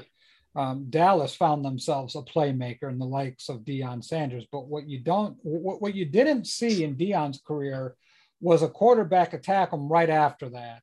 Yeah, and you know this is something Trevon's going to have to get better at, and is really shutting down that double move because he absolutely got cooked by. Kendrick Bourne on that pass. And, and good for Mac Jones for seeing it, diagnosing it. Um, I, I, feel like Mac is starting to feel the game a little bit more. You know, he's feeling a little more comfortable in the game. He doesn't feel overwhelmed. Um, for, for, for my money, he might be the best pocket passer out of this draft, which is what he right. was, yeah, which he was advertised to be. Mm-hmm. Um, I, I, I really like his his cerebralness when he comes into a game and how he wants to attack certain guys there's still some mistakes that you hate to see from Mac, but he's making progress. And I think it's encouraging. But his ceiling, as we know, it's low. It's, it's not a high ceiling. Mac's not going to be able to carry a team like a Patrick Mahomes, a, a Josh Allen, a Lamar Jackson. He's going to have to have people around him to do that. And then on the flip side, you have Zach Wilson. And, and Jacob, I'm just, I, I hate to do this to you. I, I really do. But – and it, it, feels like it's a different quarterback, but the same story. A, a, quarterback who loves his arm so much that he can't fail to realize that, okay, I, I can do less. I, I don't have to try to make this throw. Um, there were two big plays in that London game. uh, two screens set up perfectly. And, and, if he was just able to hit Michael Carter on a screen pass, Michael Carter would have had 40 plus yards, maybe a touchdown with how well they, they had that thing set up against the Falcons. But Zach Wilson's accuracy just boom, just couldn't hit him right there. And, and I, I think that's what he has to get a lot better at is taking those shorter throws. That little screen pass, yeah, it may be only a you know five yards horizontally, but then you get 40 yards vertically because of the blocking that's set up, how these guys are ready to go. Um, he, has got to calm down the mistakes. There, there's no mistake about it. You can't turn the ball over in this league and be a successful quarterback. We saw it with Sam Darnold. Started off 3 and 0 because why? He wasn't making a ton of mistakes. Then you start seeing it come back. Three interceptions, two interceptions, you know, a couple of interceptions, a fumble. The, those will kill you in this league. You can't have that. So to me, I, I, I like New England in this game because they're not going to make those mental errors. You know, I, Belichick is really good against rookie quarterbacks. He doesn't lose to them very often. Uh, it, well, barely at all. If you with Tom Brady there, mm-hmm. but obviously he doesn't have Tom there anymore. But I, I, like it set up perfectly for New England. I think New England ends up winning this game, and I think Mac Jones has a good game. I think Mac Jones cements himself as an early Rookie of the Year winner offensively. So give me the Patriots 28 to the Jets 13. Yeah, I think Zach Wilson could take some notes from uh, his fellow rookie Mac Jones on how to take some check downs and some curl routes and just make the make the simple plays that, that keep the chains moving. Um, the other aspect I liked about Mac Jones is that he got lit up pretty good um, by Randy Gregory. I don't know if you saw that, but uh, front side he got loose. I think someone missed an assignment, and he straight up speared him and drove him into the ground. Uh, and he probably he fumbled the ball, but I expected him to be not dead, literally dead, but he looked like he wasn't going to come back from that. And he came back and he competed his ass off. So I like the toughness aspect of that from Mac Jones. Uh, I agree overall. I like the Pats here. I think the Pats, if they want to stay relevant in that little in the hunt graphic all year long, they need to win a game like this, and I think they ultimately will. Um, I think the Patriots improve to three and four uh, and win 27 to 17 over the Jets here. All right, moving on to the last of the early games. Obviously, when I say early games, I mean one o'clock games to the East Coast, uh, 10 a.m. games where you are, Matt Bushnell. Um, and it is the Bengals, the four and two Cincinnati Bengals, traveling to the division rival Baltimore Ravens, who are five and one. This game is awesome. Uh, I cannot believe I'm saying that, but this game is going to be fun. Um, the Bengals were dominant over the Lions, um, despite not getting Tyler Boyd any action. I greatly don't appreciate that at all. Um, and the Ravens coming off of a dominant performance of their own, and even more impressively, because it was over the Los Angeles Chargers, a 34 to six win, which is I, I think is incredibly impressive uh, you, you got to think if you're a Ravens fan, if Lamar Jackson doesn't have two fumbles on that first Monday Night Football game of the season, you're looking at an undefeated Ravens team right now, which is pretty crazy considering their top two running backs blew out their ACLs before the season even started. Your running back core right now is Latavius Murray, uh, Le'Veon Bell, uh, and Devonta Freeman. Like, what is going on? This is 2015. You're you got one of the best running back trios of all time back there. But it doesn't matter because if Lamar Jackson's playing at the level that he's playing at right now, he might win another MVP because he has been awesome. Uh, Mark Andrews and Marquise Brown are his main two targets, but they also got their rookie Bateman back this week too, who I thought actually looked okay. Um, the Ravens, maybe we didn't respect as much in the offseason as we should have. And here they are as the leader leader of the pack here in the AFC. Um, and I like the Bengals so far. They've done a nice job at four and two, but this feels like is where we start to feel a little less optimistic about Cincinnati. Yeah, I mean, I, I, I like the Ravens. I thought they were going to be a playoff team. Um, and I, I, I think that has cemented my pick of the Ravens, starting five and one, if you will, in the words of the great late Dusty Rhodes. Um, to, to me, I take a look at what Baltimore does really well. And, you know, it goes back to that keep it simple, stupid mythology. You know, Lamar's not asked to read the entire field. He's getting a lot better at it. But what he's able to do is he can pick apart a team. Like you can't play man against Baltimore. You, you just can't at this point because as soon as your DBs turn their backs and God help you if your linebackers turn their backs to Lamar Jackson, you might as well just move that ball up 20 yards because Lamar's going to get 20 yards running on that play. So you're forced to play zone. And if you, if you don't play zone really well and you don't understand the zone concepts, and you got to start worrying about those run fits on the defensive line and where your linebackers are going to stuff the run and come up, it creates a lot of matchup nightmares. And that's what we've seen from the Ravens so much, putting so much pressure on the defense to play a style that they may not be comfortable with. Because let's face it, you can spy Lamar, and there's some linebackers in this league that might be able to do it, but the majority of them cannot. And that's what makes them so lethal. If if Marquise Brown has figured out how to catch the football, God help you, because that just adds another dimension. I love Bateman coming out of the draft. I feel like he's a really good possession receiver that's going to give him another solid option. Mark mm-hmm. Andrews has got to be one of the most unheralded tight ends. Uh, you know, if you're able to get him in fantasy, good for you. That he is a one of the upper echelon tight ends. So now we take a look at really what can the Bengals do to stop this. The Bengals' best players are all up front on the defensive line. They, they have a really good front four their linebackers are kind of weak. Their corners are okay, and their their safeties are okay as well. Not great, not world beaters, but but they can play. They, they can play in this league. So you have to be so disciplined to stay in your lane against Lamar Jackson because if you're not and you let him get loose, it, it's going to be a long day. I, I I love Joe Burrow. I love Ja'Marr Chase. I think that is a very intriguing matchup, and it's going to put a real test on Baltimore secondary I just don't think it's enough. I, I think Baltimore is on a different level. I think they're on one of those upper echelon teams in the AFC. You could be looking at them to be the number one seed in the AFC right now. The, the Ravens look good. They look really good. They look really strong. They're multifaceted, can beat you in a lot of different ways. And for that reason, I'm sticking chalk here with the Ravens. I think they cover. Give me the Ravens 31 to the Bengals 17. Yeah, I mean, I like the Bengals offense. I think they have a ton of weapons. Ja'Marr Chase, Tyler Boyd, Tee Higgins, uh, Auden Tate is the fourth receiver. He's actually pretty good. Um, even without Joe Mixon, they have um, nice running backs. Samaje Perine makes plays. They have this guy, Chris Evans, uh, who came in and scored a touchdown last week. Um, and Joe Burrow is the man. Uh, ultimately, I think Joe Burrow is good enough to make this a game, but I don't think the Bengals defense is good enough to get the job done here. So I, I, I mean, the Ravens really dominated the Chargers. So I think the Chargers offense is unbelievable. I'm the biggest Justin Herbert fan there is. So I, I'm so impressed by how the Ravens did that. Uh, that said, this is divisional matchup, and the Ravens nearly lost to the Colts the week before. So maybe they just got up real big for that Chargers game.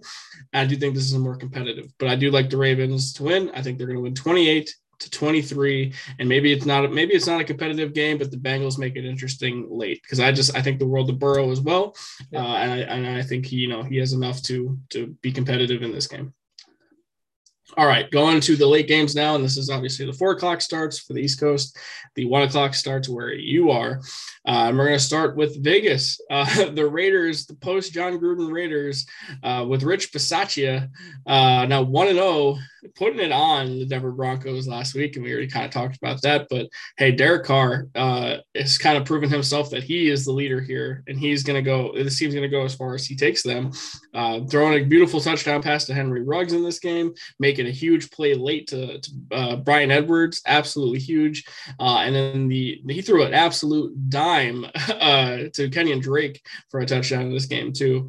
The the running back duo for the Raiders is pretty good. The defense is frisky, uh, and they get an Eagles team here who. Um, the score did not reflect that game against the Bucs. I don't think it wasn't the most competitive game. I think it was a lot of garbage time going on there. I don't know if I, I don't necessarily like the Eagles in this spot, but the other aspect of this is maybe the Raiders just got up really big because you're, you're going through this whole coach situation maybe you're just like you're going to get up and play for your interim, interim coach. You're fired up. Maybe it was a lot of emotion going on. So maybe you come back to earth a little bit. I'm not saying you lose but maybe you're not quite in the zone as you were last week against a division rival. So maybe the eagles come in punch them in the mouth and maybe the raiders have to have a comeback win. Um, i think this is going to be an entertaining game with the raiders struggling but ultimately pulling it out late. What do you what do you make of this matchup I, I, I, like the Raiders here. I, I, think what the Raiders can do offensively is more than what the Eagles can do. And granted, Hurts is a good quarterback. You know, I, like Hurts. We talked about him earlier. So I don't want to delve too much into the Eagles. What I really come across impressed with is Derek Carr and all of this. Jon Gruden's, an, you know, widely renowned as a scumbag. He talks bad about his players behind his back. And I mean, let's face it, Derek Carr may have loved the man. And I think we all saw how Gruden kind of treated him, how he never committed to him, and all that stuff. God, it must be nice to have someone love you like Derek Carr, who would just see past all your terrible qualities and will just be like, you know what? It's okay. I know you hate me, but I love you. I, I have no words for it. I, I, I, like the Raiders in this game. Uh, for all that talk, give me the Raiders. I think Waller's ready. Ruggs, you know, this team seems like it might be in a better place, ready to play. The distractions kind of behind them. Give me the Raiders 26 to the Eagles 23. Yeah, like I said, I think the I think the the Eagles actually come out and play well and, and have a lead, but I do think it's not enough. And I think Vegas turns it around and comes back and wins this game. I expect it to be close. I like the Raiders 28 to the Eagles 27. Uh, all right. Um, moving on now to a game that's going to be a blowout. We don't talk a ton about this one, Matt Bushnell, but it's the Lions traveling to SoFi Stadium to play the Rams. Uh, an empty SoFi last week, by the way. Both LA teams on the road, so they get a little action here. But this is a double revenge game. This is Stafford against the Lions and Jared Goff against the Rams. Uh, and boy, oh boy, this feels like a bad spot for the Lions. the Rams coming off of a 38 to 11 dominant performance over the Giants, and the Lions uh, getting beat up at home to the Bengals. And and Jared Goff looks uh, looks pretty bad. So uh, I like the Rams here, big Matt, and I don't really know what else to say about it.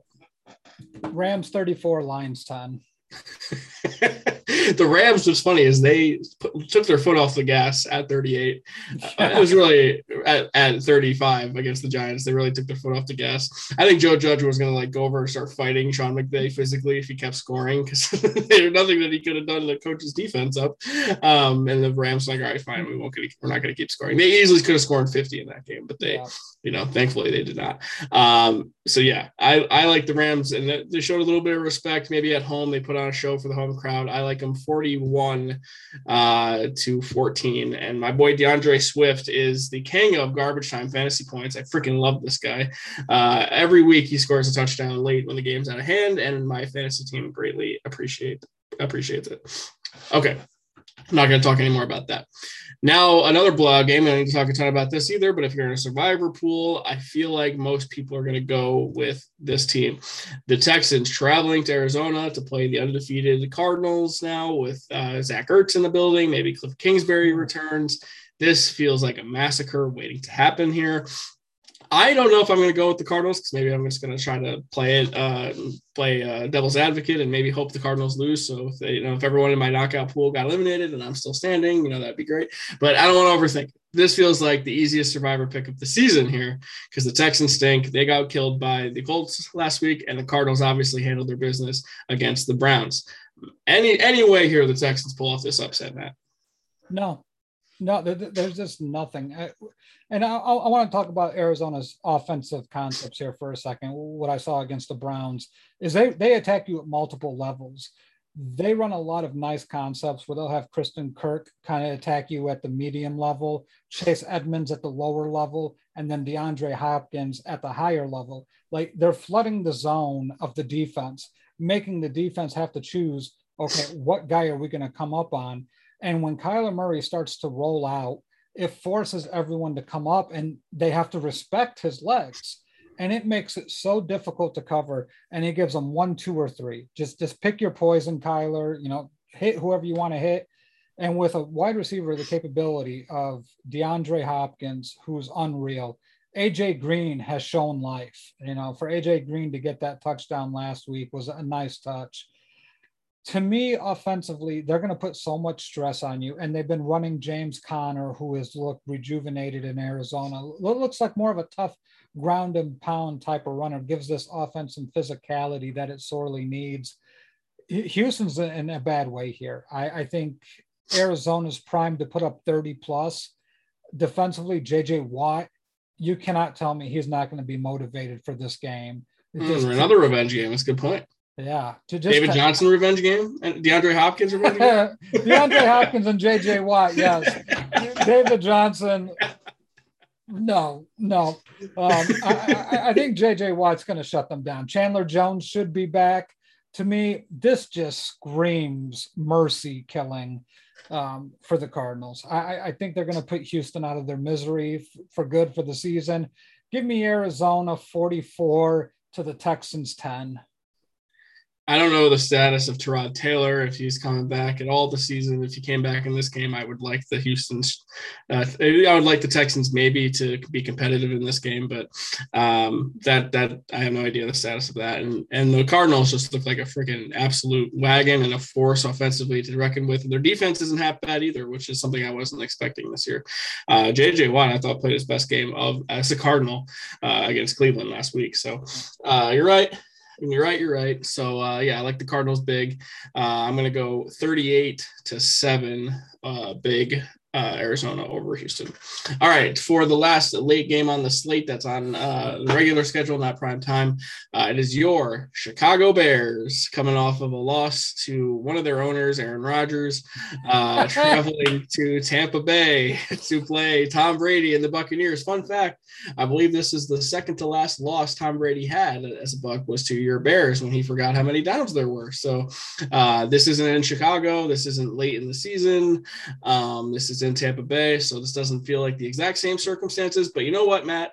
I have to start Justin Fields in a fantasy league this week, and I hope he has the best game of his career. So I'm pulling for you, buddy. All right, that's what we need.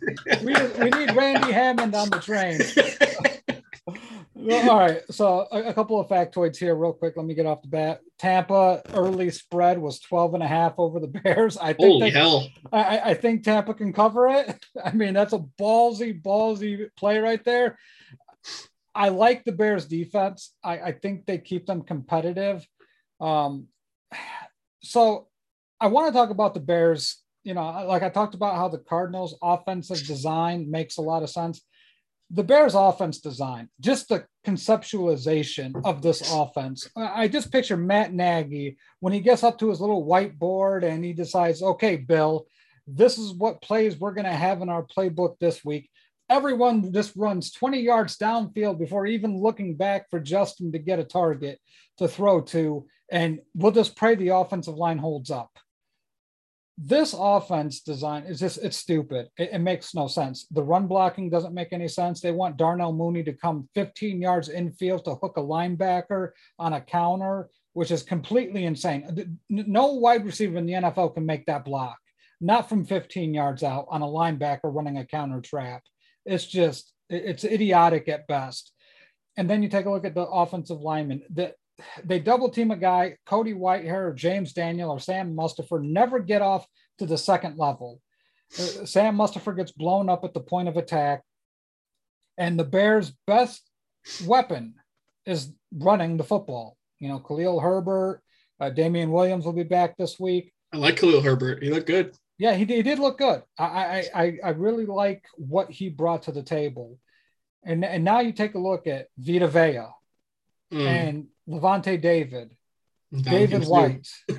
yeah, it, it is not looking very good. the sun's getting low pretty quick there, my friend. Yeah. And I would feel better. Literally, give me, you know, Josh McDaniels. Ugh, I can't Yeah. How dare really, you? really. G- give me um, Cliff Kingsbury. Please give me Sean McVay. Please give me, you know, Pat Shurmur. Somebody to, to make sense of a passing game that makes no sense for the Chicago Bears. Um, I, I, I, like Justin Fields. I, I, think you see the progress. He he is making progress. He's getting better each week. He's not making the same mistakes twice. Um, he, he's becoming more comfortable. He's a leader. He's calling guys out. He's trying to hold people accountable. He's holding himself accountable in these situations. But man, the one thing that you don't want to be is you don't want to be that circle on Tom Brady's schedule. And I guarantee you, Randy, that Tom Brady circled this game. He was like, I'm going to beat the shit out of these assholes. and I, I I'm gonna go with the Bucs, and I think the Bucs cover. So give me the Bucs 38 to the Bears 22. All right. I also uh, think the Bucs win big because I just think they're dominant. And I think Nagy is stupid. And I think even Lazor calling plays is not putting Fields in the ideal no. situations to succeed. And um, the Bears are ultimately going to be in a better spot when they do bring in someone with an offensive mind, maybe a Brian Daboll, uh, maybe Eric Bieniemy would be nice for you guys. But ultimately, you're probably stuck with Nagy. So I don't know if any of those guys take a lateral move to be your offensive coordinator, but that remains to be seen. Well, no, Nagy's got to go. If, if they don't make the playoffs, he has to go.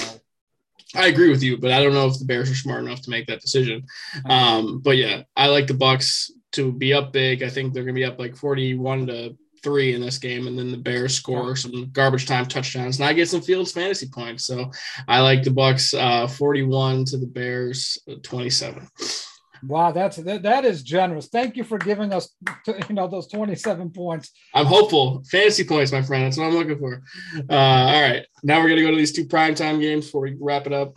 Uh, these two games are questionable for me. I don't understand the thought process here, but ultimately, uh, we have the Indianapolis Colts coming off of uh, two straight victories now. Uh, well, should be two straight victories. They're not there. They're not two and four, but they coming off of a big win over the Houston Texans, traveling to Santa Clara to play the 49ers. We're coming off of a bye. I'm not sure the quarterback situation, if it's Jimmy G or Lance. I'm pretty sure it's Jimmy G.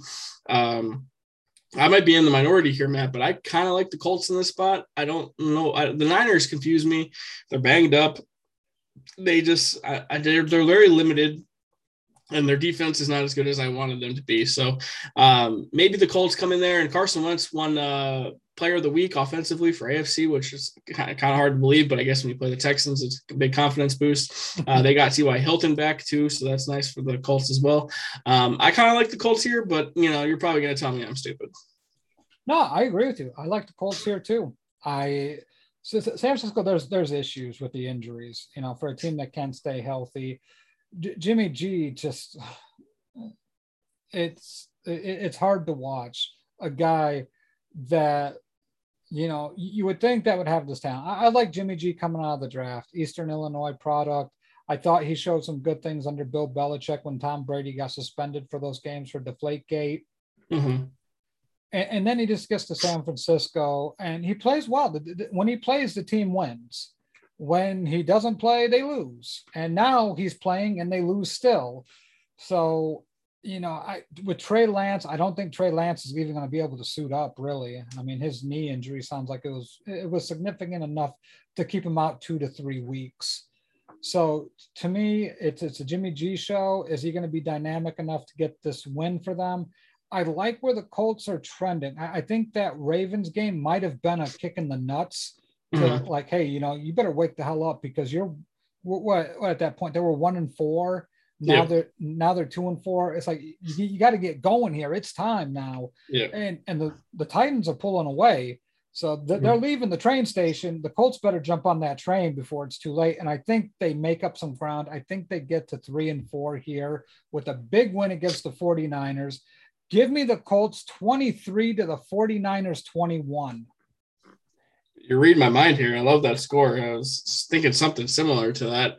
Um, I, I'm going to go a little unorthodox score wise because I've seen too many weird scores. A lot of teams doing weird things. Um, I like the Colts 22 to 19 over the mm-hmm. Niners. And uh, we're going to hear a lot of things about Shanahan and all the injuries. At the end of the day, do you know the team that leads the NFL on players on the IR, Matt?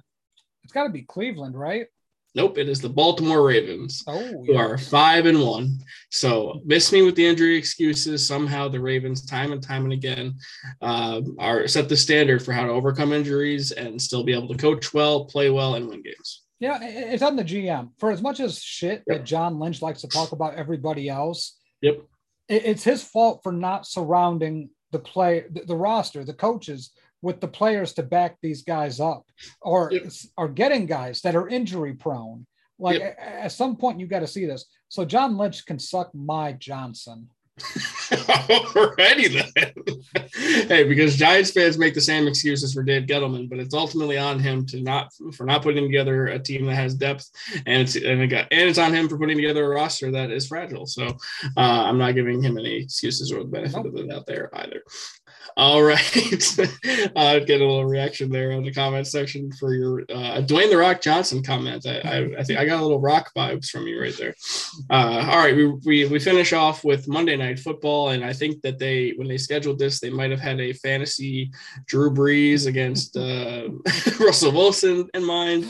But uh, we have, instead, we have Jameis Winston uh, against Geno Smith. Now, this might be a hilarious matchup. Like, this might end up being an all timer uh, when it comes to like really dumb oh. mistakes. Um, and I and and thankfully the Manning cast is back, so we get to watch Peyton and Eli talk about these two quarterbacks.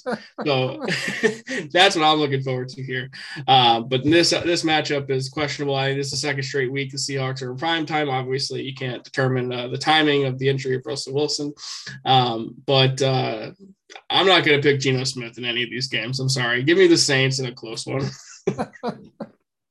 I, I, I don't even. This is just such a joke. Like I, I well, what is Peyton Eli going to say about Geno? Remember, Eli got his yeah. streak ended because of Geno Smith. Good point. So t- to me, like, is is Eli going to be a little extra Barbie with him? Like, mm-hmm. get some little licks in there on him. I bringing out the double birds again, baby. I can't wait. That's right. Um, the, the, the only thing that's going to save this game, well, there, there's two things the Manning cast, and then Jameis Winston. Because yes. Jameis Winston is must see TV. He may only throw for 130 yards, but he may throw for five touchdowns along with that. Um, I, am just excited. You know, Jameis Winston can also throw for five interceptions. You never know. Jameis Winston's the know. perfect. He's the perfect wild card here. Um, I Marquez Callaway. I sorely missed him on the bye week. I needed him back. My wide receivers suck. So I, will be interested in that matchup. And give my I have Davante Adams, Julio Jones, and Calvin Ridley. So you tell me. Um, but I, I, I, like this matchup for a lot of reasons for the Saints because I don't think Seattle plays good pass defense. I think their pass defense is garbage. Yep. You know, DK Metcalf is in some fantasy loony world. Like, you know, I, I love the kid. I, his dad played for the Bears, Terrence Metcalf, hell mm-hmm. of a football player but he's got to stick his head out of his ass. Like you can't keep on doing this and expect a different result. Get your head out of your ass, play some football, run the right routes. And Geno Smith, we all know you're going to lose the game. If it's close, you're going to lose the game. If it's a blowout, it's because of you because you turned the ball over a bunch of times. Geno, this is your fault. Every team you've gone to in the NFL has lost because of you. This is the common denominator. How Seattle thought, like, hey, you know what? Thank God Russell Wilson never gets hurt because if he gets hurt, we got Geno Smith. How you were a, a number two quarterback is just completely beyond me. Mm. How Colin Kaepernick doesn't have a job, how Cam Newton doesn't have a job, but Geno fucking Smith has a job in the NFL. Someone please explain this to me because I have not a clue well, somehow, and you could go through the list of backup quarterbacks in the league. Geno is not the worst. So, I mean, point taken, but also, yeah, look around the league. There's some pretty brutal backups out there. Um, little rumblings, though. Cam Newton got vaccinated over the weekend, Ooh. and uh, there was some maybe uh, rumor that the Seahawks could have been interested, but they downplayed that. They're like, no, no, no, no. He'd be in the building tomorrow if I were Seattle. Yeah, and also if there's some worse, some bad injury news about Wilson in the next couple weeks that he might miss the rest of the year, I wouldn't be shocked if that happens. So, um, yeah, uh, I like I, like the the Saints here. I'm not picking Geno Smith, and you know it sucks. I'm so traumatic. I'm so traumatized by Geno with what happened with him and the Giants and him ending Eli's streak. When I watch Sunday Night Football, and they do always do the player intros where they're like they say who, who they are, where they went to school. It was Geno Smith, West Virginia. I just I wanted IK and Apollo to come out of nowhere and just deck him in the face. Like I just I fucking hate Geno Smith. Uh, his dumb face and his dumb nose and his nostrils flare oh, up. Come on. It, Geno's a fine. He's a fine young man. No, he's not. He's the worst. Well, I, give me the Saints 35 to the Seahawks 22. Uh, yeah, give me the Saints 26. uh, to the Seahawks uh, 20. Um, all right, important things to note, Matt Bushnell. This is trade deadline week. Uh, the trade deadline is, I believe, a week from today. I could be wrong about that. It could be a week from tomorrow. But regardless, you're going to see a lot of trades uh, between now and the next time we see you. At least I think so. Uh, the Ertz trade is probably the first of many dominoes to fall here. Uh, and the other thing I want to add is that if you play in fantasy leagues, and we had a fantasy question about uh, from Ricky Velasquez if he should sit Tyler Lockett in a normal world, I would say yes. But this is bye week hell in fantasy in, in the NFL. You have Buffalo, Dallas, Minnesota, Pittsburgh, the Chargers, and Jacksonville all on byes. There's six teams on a week seven bye. That is a lot. Uh, there's a lot of fantasy uh, players on those teams. So uh, I would say sit Lockett as long as Geno's the quarterback because I don't think Geno's going to be able to make Lockett fantasy relevant. But in a week like this, players are probably hard to come by. So you're probably stuck playing Lockett this week. Uh, heavy bye week for the NFL, trade deadline week, a lot going on, Matt Bushnell.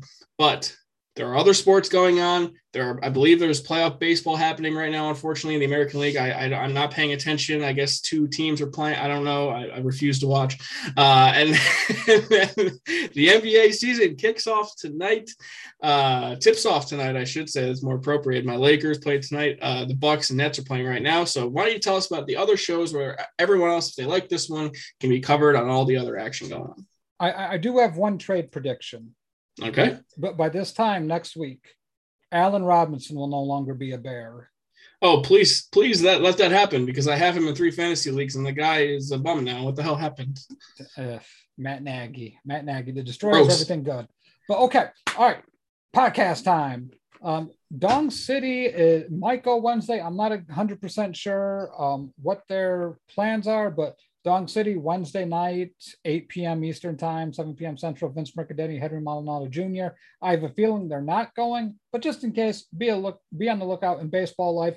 Thursday, we have the Work Shoot Wrestling Podcast and Wrestling Life with Corey Richmond and Jason Brooks, one of the best wrestling podcasts. And Randy, I haven't watched wrestling in a long time. Okay, I, I kind of mm-hmm. like stayed away from it.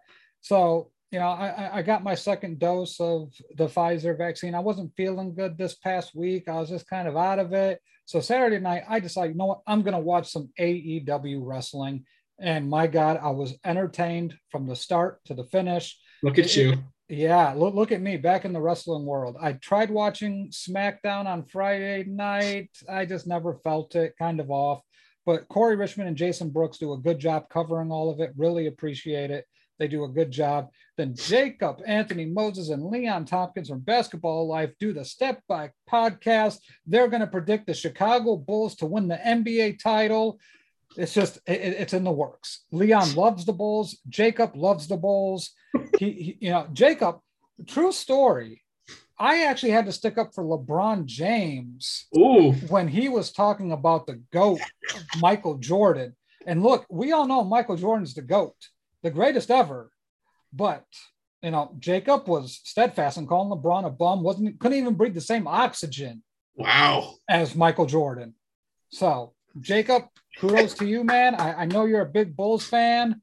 You know, look forward to you really pumping up our Bulls this year. And then on Sunday, I, I saw a surprise that I didn't notice, but the Total Basis podcast with Felipe Malicio and Sean Flannery was on. I got to tune in a little bit, watched a little bit of the show. You know, it's hard, boys. When when you compete against the NFL, and I'm a football guy, I love you guys, but man, please try to shoot for a different time, guys. Like I mm. can't. It's football, man, football. So, but but but but they do a good job. Love Felipe, love Sean. R- really give you the fantasy aspect with some nice breaking down of the numbers, what to expect. And like you said, Randy, playoff baseball with those Houston Asterix versus the Boston Cheater Sox in the AL, and then you got the Boston Braves. I'm kidding, the Atlanta Braves. They Don't you dare ruin them for me, okay? They're my Braves, okay? They, they started in got. Boston. They, are hey, all I've got. I don't care. They're all I've got. We all know you're a turncoat. It's okay. Oh. Against the fabulous, really well-run organization of the Dodgers, who have just been snake bitten with injuries. Their poor pitchers can't get healthy. It's, you know, for a team that had to fight and claw to win the championship last year, to be subjected to a wild card with 106 wins, I'm sorry, 105 wins, and have to be a wild card for this to happen to them, the travesty, the just the impunity nature of Major League Baseball for punishing this great franchise makes me sick. Those poor, poor, poor Dodgers fans. Highest poor payroll Dodgers. in the league. Poor Dodgers fans. They are losing to the Braves right now, by the way. Oh, of course they are. Potentially uh, could be going down 3 0 to my Braves. Um, I got to tell you, if it's Braves Red Sox in this World Series, it's going to be the Yankees versus Mets fans. Probably not going to end well for me, is all I'm saying. So, I'm um, hoping the Red Sox do not make the World Series. So, uh, do you dare? By the way, this is an impromptu uh, bet proposal, double or nothing on our bet. Oh, no. Bulls Lakers. Do you dare go there? No. no. Damn it. I knew you were gonna.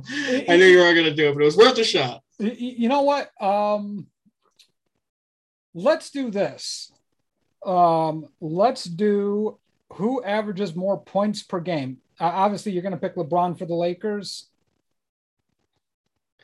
I mean, I don't know. The Lakers have a lot of um, a lot of bodies here, so that I, I, don't know. Who are you going with on the Bulls? I, will take Zach LaVine to be the leading points per game player against whoever. So I, I got to think about this, Jacob. At, at, least tell me in the comments what were the averages. I believe LeBron was north was like around twenty seven last year. What what was the Zach LaVine at?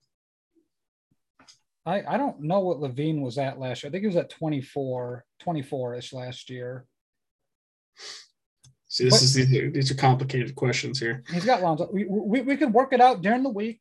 All right, let's let's let's work it out. But I wanted to see your we'll get your thoughts on how optimistic you actually were about the Bulls. I'm not um, doing crack cocaine on my desk. Well, look, the Lakers are old team. Uh, they, things could go poorly for them, but at the end of the day, they still have LeBron, Anthony Davis, Russell Westbrook. They got some talent, just old talent. So um, you know, the Lakers, you know, they'll be okay, but I, I question the long term ability of them. Anyway, this is this is this is kind of gone off the rails at the end here, but I thought we'd have some fun. Uh, we've gone on a long long time here. Uh, Jacob in the comments said LeBron was 25, AD was 21. All right, we'll have to talk about this because that's an interesting bet there. Um, well, I want to say thank you to all of the interaction and the comments in our Facebook live stream. Uh, keep them coming. I really think that makes the show so much better when we have this. So we greatly appreciate it. If you're watching on Facebook Live in Football Life, if you're watching on YouTube, we greatly appreciate that. And if you're listening to any of our audio only platforms, we greatly appreciate that as well. Um, before we say goodbye, Matt, you have any parting words for the audience? Criminal, what has happened to the Dodgers? Criminal, and we will not stand for it. Yeah. Please.